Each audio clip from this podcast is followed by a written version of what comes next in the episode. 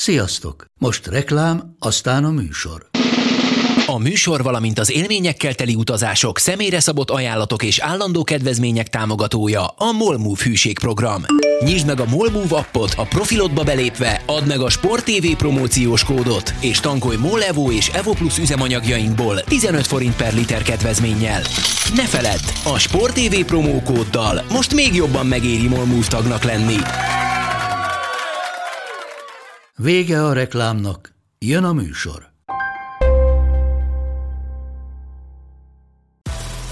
Nekik mindegy, hogy Győr vagy Fradi, Veszprém vagy Szeged, Bajnokok Ligája vagy EHF Kupa. Csúcskézilabda egy helyen, töményen, Ágai Kis András és Borsos Attila előadásában, a kézi vezérlésben, a Sport TV és a 24.hu közös podcastjában. Sziasztok, ez itt a kézi vezérlés, Sport TV, alapjáraton kézilabdával podcastje, mostanában az egészségügyi vonal, ez egy kicsit erősebb sajnos itt nálunk, de ezzel azt hiszem nem vagyunk. Különböző tematikus beszélgetéseknél, amelyeknek alapjáraton semmi köze nem lenne egészségügyi dolgokhoz, de hát a helyzet az helyzet, és mi, mi sem bizonyítja ezt jobban, mint hogy ugye eredetileg tegnapra terveztük ezt a felvételt Attilával, aztán áttettük mára, Na most 24 óra alatt annyi minden történt, és sajnos ezeknek a történéseknek a döntő többsége mind a Covid járványhoz kapcsolódik, hogy tényleg nem tudunk napra legfeljebb órára készek lenni. Na, úgyhogy a pillanatnyi helyzet az, akkor vázalom, hogy mármint hogy Covid fronton elmarad a Ljubljana Esbjerg mérkőzés is, kikerült négy Ferencvárosi játékos a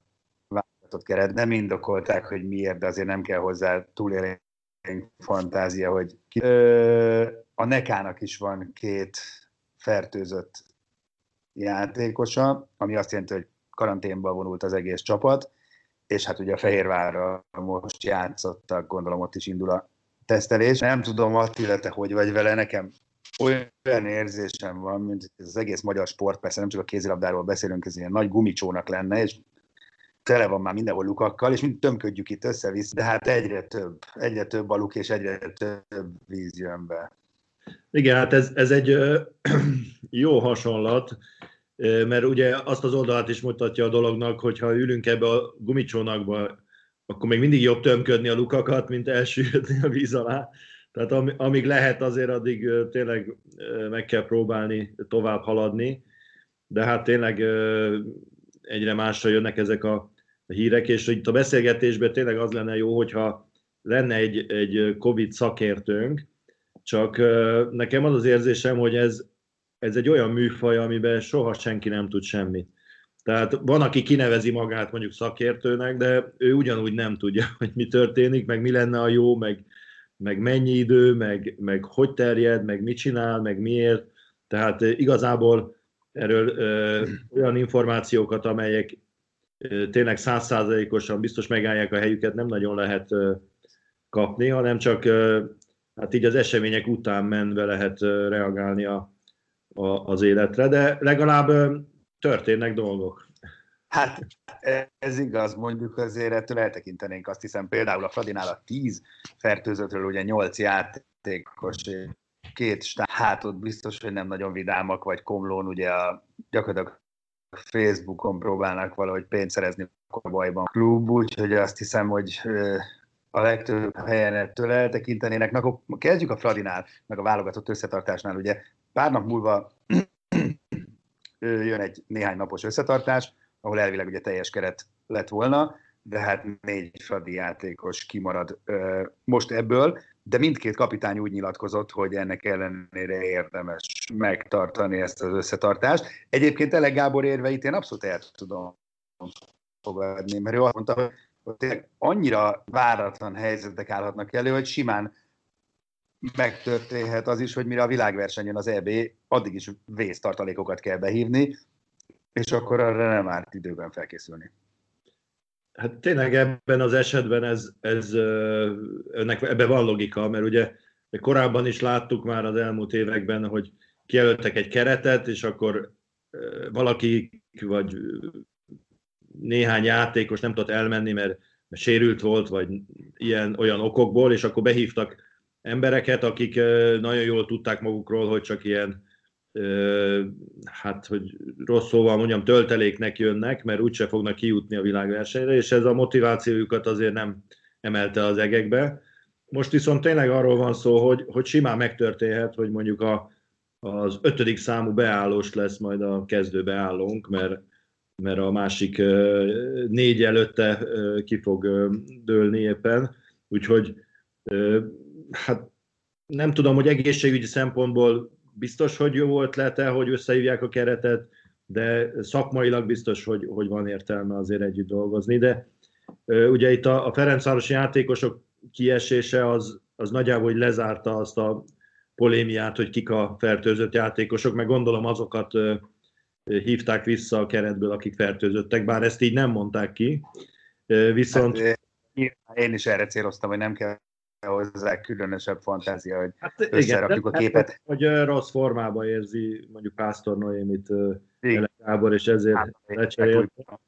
De tényleg ez a, ez a logikus, viszont azt ebből leszűrhetjük, hogy ő maga nem beteg, legalábbis egyelőre. Én pont erre én is, hogy ugye két stábtag van, azt tudjuk, tehát akkor ebből ki lehet következtetni, hogy Gábor nem, Egyébként játékos, aki nincs keretben, akkor most már mondjuk el, hogy Hátra Noémi, Kluiber Katrin, Pásztor Noémi és Kovács Anett, és ö, csak kettő játékost hívtak be helyükre, Kis Nikolettát és Helenbai Fannit.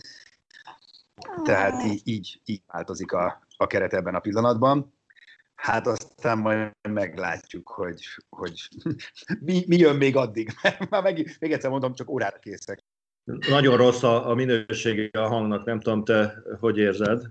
Nálam, nálam egy szakadozik. Nekem, jó, nekem most jó. Na, akkor még egyszer elmondom. Tehát, hogy igen, pillanatnyilag itt tartunk, csak azt tettem hozzá, hogy pillanatnyilag, mert mire eljön az összetartás, már lehet, hogy újabb változások lesznek. Uh-huh. Hát igen, igen, igen. De hát De ugye most le lesz tesztelve, és akkor elvileg negatív játékosokkal tudnak dolgozni, az, és egy gondolom egy ilyen buborékban vannak arra a pár napra, úgyhogy az jó lehet. Igen, azzal a félmondatoddal is egyetértek, hogy aztán, hogy egészségügyi szempontból jó ötlete, azt majd utólag fogjuk megtudni, de hát itt meg visszacsatolhatunk arra, hogy, hogy tényleg élő ember nem tudja megmondani, hogy mi a, mi a követendő, mert hát nyilván mindezeket a történéseket egy valamivel lehetne meg haláltanának mindent, de azt meg senki nem szeretné. Igen, és uh, ugye itt, itt újra felmerül az a kérdés, amit múlt héten is beszélgettünk a Balai Attilával, hogy, hogy sorba jönnek az esetek ugye az MB1-ben is. Uh, igazából uh, én, én nem értem, hogy ugye egy hete volt ez a beszélgetésünk vele, és azóta nem történt semmi, hogy kötelező legyen a teszt vagy sem.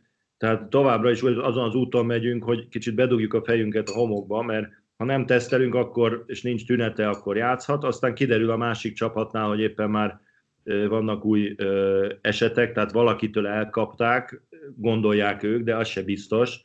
Tehát, hogy én, én nem értem, hogy, hogy miért nem tették kötelezővé már a, a teszteket az NB1-ben, mert, mert így, így, így ez biztos, hogy így ilyen, ilyen, hát ilyen esetlegesség alapon fog kiderülni, hogy ki beteg, ki nem, és ez, ez nem hát, biztos. Sajnos nekem erre választ edzegettük a múltkor, hogy én azt gondolom, hogy ennek anyagi okai vannak.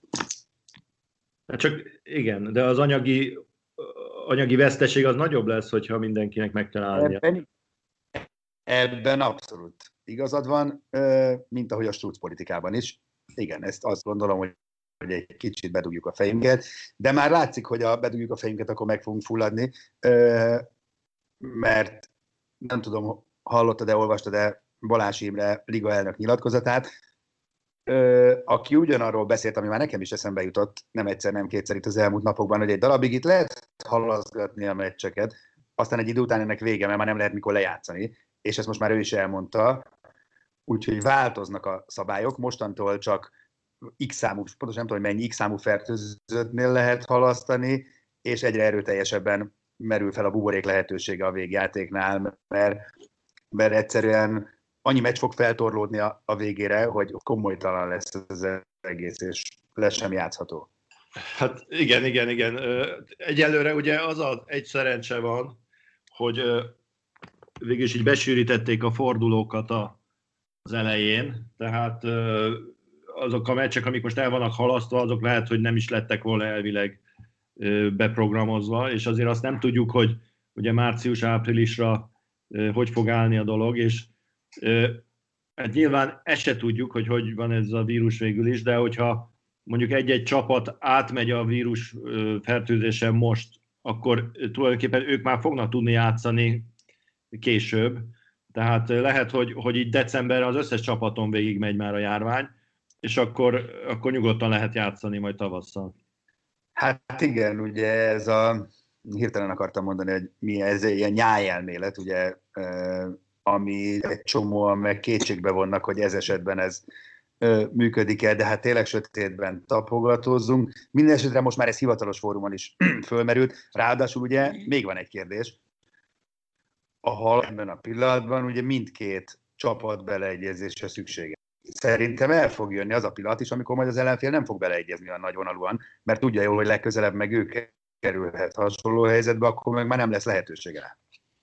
Hát ez a pillanat már bekövetkezett, mert ugye az érd MTK mérkőzésen pont ez volt a helyzet, hogy az érd el akart halasztani a meccset, az FTK meg nem engedte, ebből az okból kifolyólag, úgyhogy le is játszották.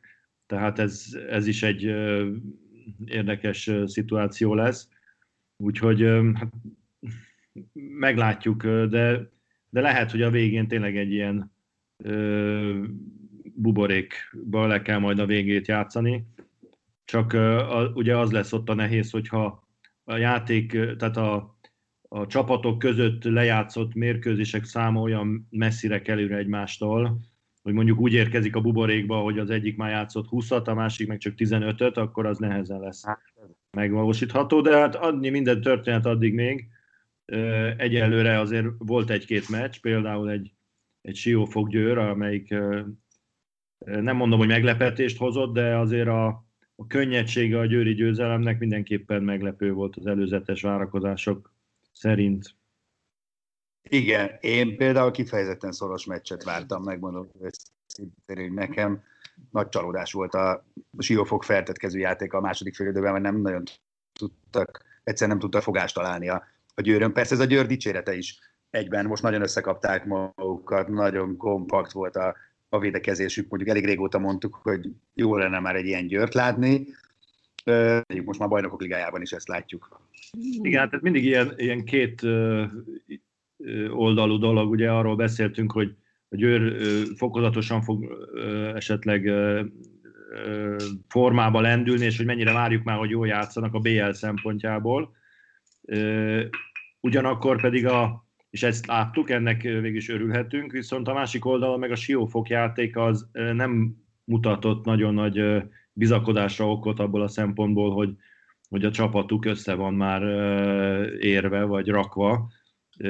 Egyértelműen gyengébben játszanak, mint tavaly Nyilvánvaló, hogy, hogy ugye nem volt teljes a keretük most se, de nem, nem tudom, hogy hogy válogatja össze a játékosait Dál. Minden esetre nem nagy, vagy, igen, Bendál, hogy nem nagyon használta azt a keretet, ami, ami van neki. Gyakorlatilag a, avval a sorral játszott a mérkőzésnek a, a fontos periódusaiban, ugye a Tomorival, a Penával, a, a Kobeticsel, akik egyrészt ugye már nem olyan nagyon fiatalok azért, másrészt meg pontosan rutinjukból adódóan szerintem egy adott pillanatban, amikor úgy érzik, hogy ez, ez a meccs ezt nem tudják megnyerni, akkor, akkor könnyebben elengedik azért. Tehát itt, amikor 14-12 volt, és utána nem, nem tudta megfordítani a, a meccset a Siófok, akkor onnantól kezdve már ez, ez, ez el volt engedve, hogy én úgy láttam, és a Győr pedig ezt nagyon jól kihasználta.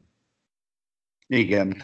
Hát nézd, ez a szezon, ez Bent Dálnak is egy nagy erőfelmérő, mert azt senki nem vonja kétségbe, hogy nagyon jól ért a kézilabdához, nyilván ezért van ott ahol, és ezért nevezték ki, viszont ugye még nem nagyon ült ilyen kaliberű csapat kispadján vezetőedzőként, sőt tudomásom szerint egyáltalán nem.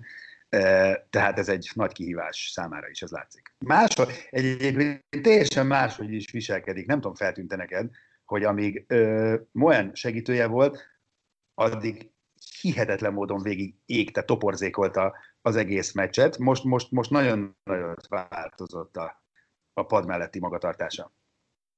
Igen, hát ő is keresi még azért a megfelelő formulákat a saját viselkedésében is.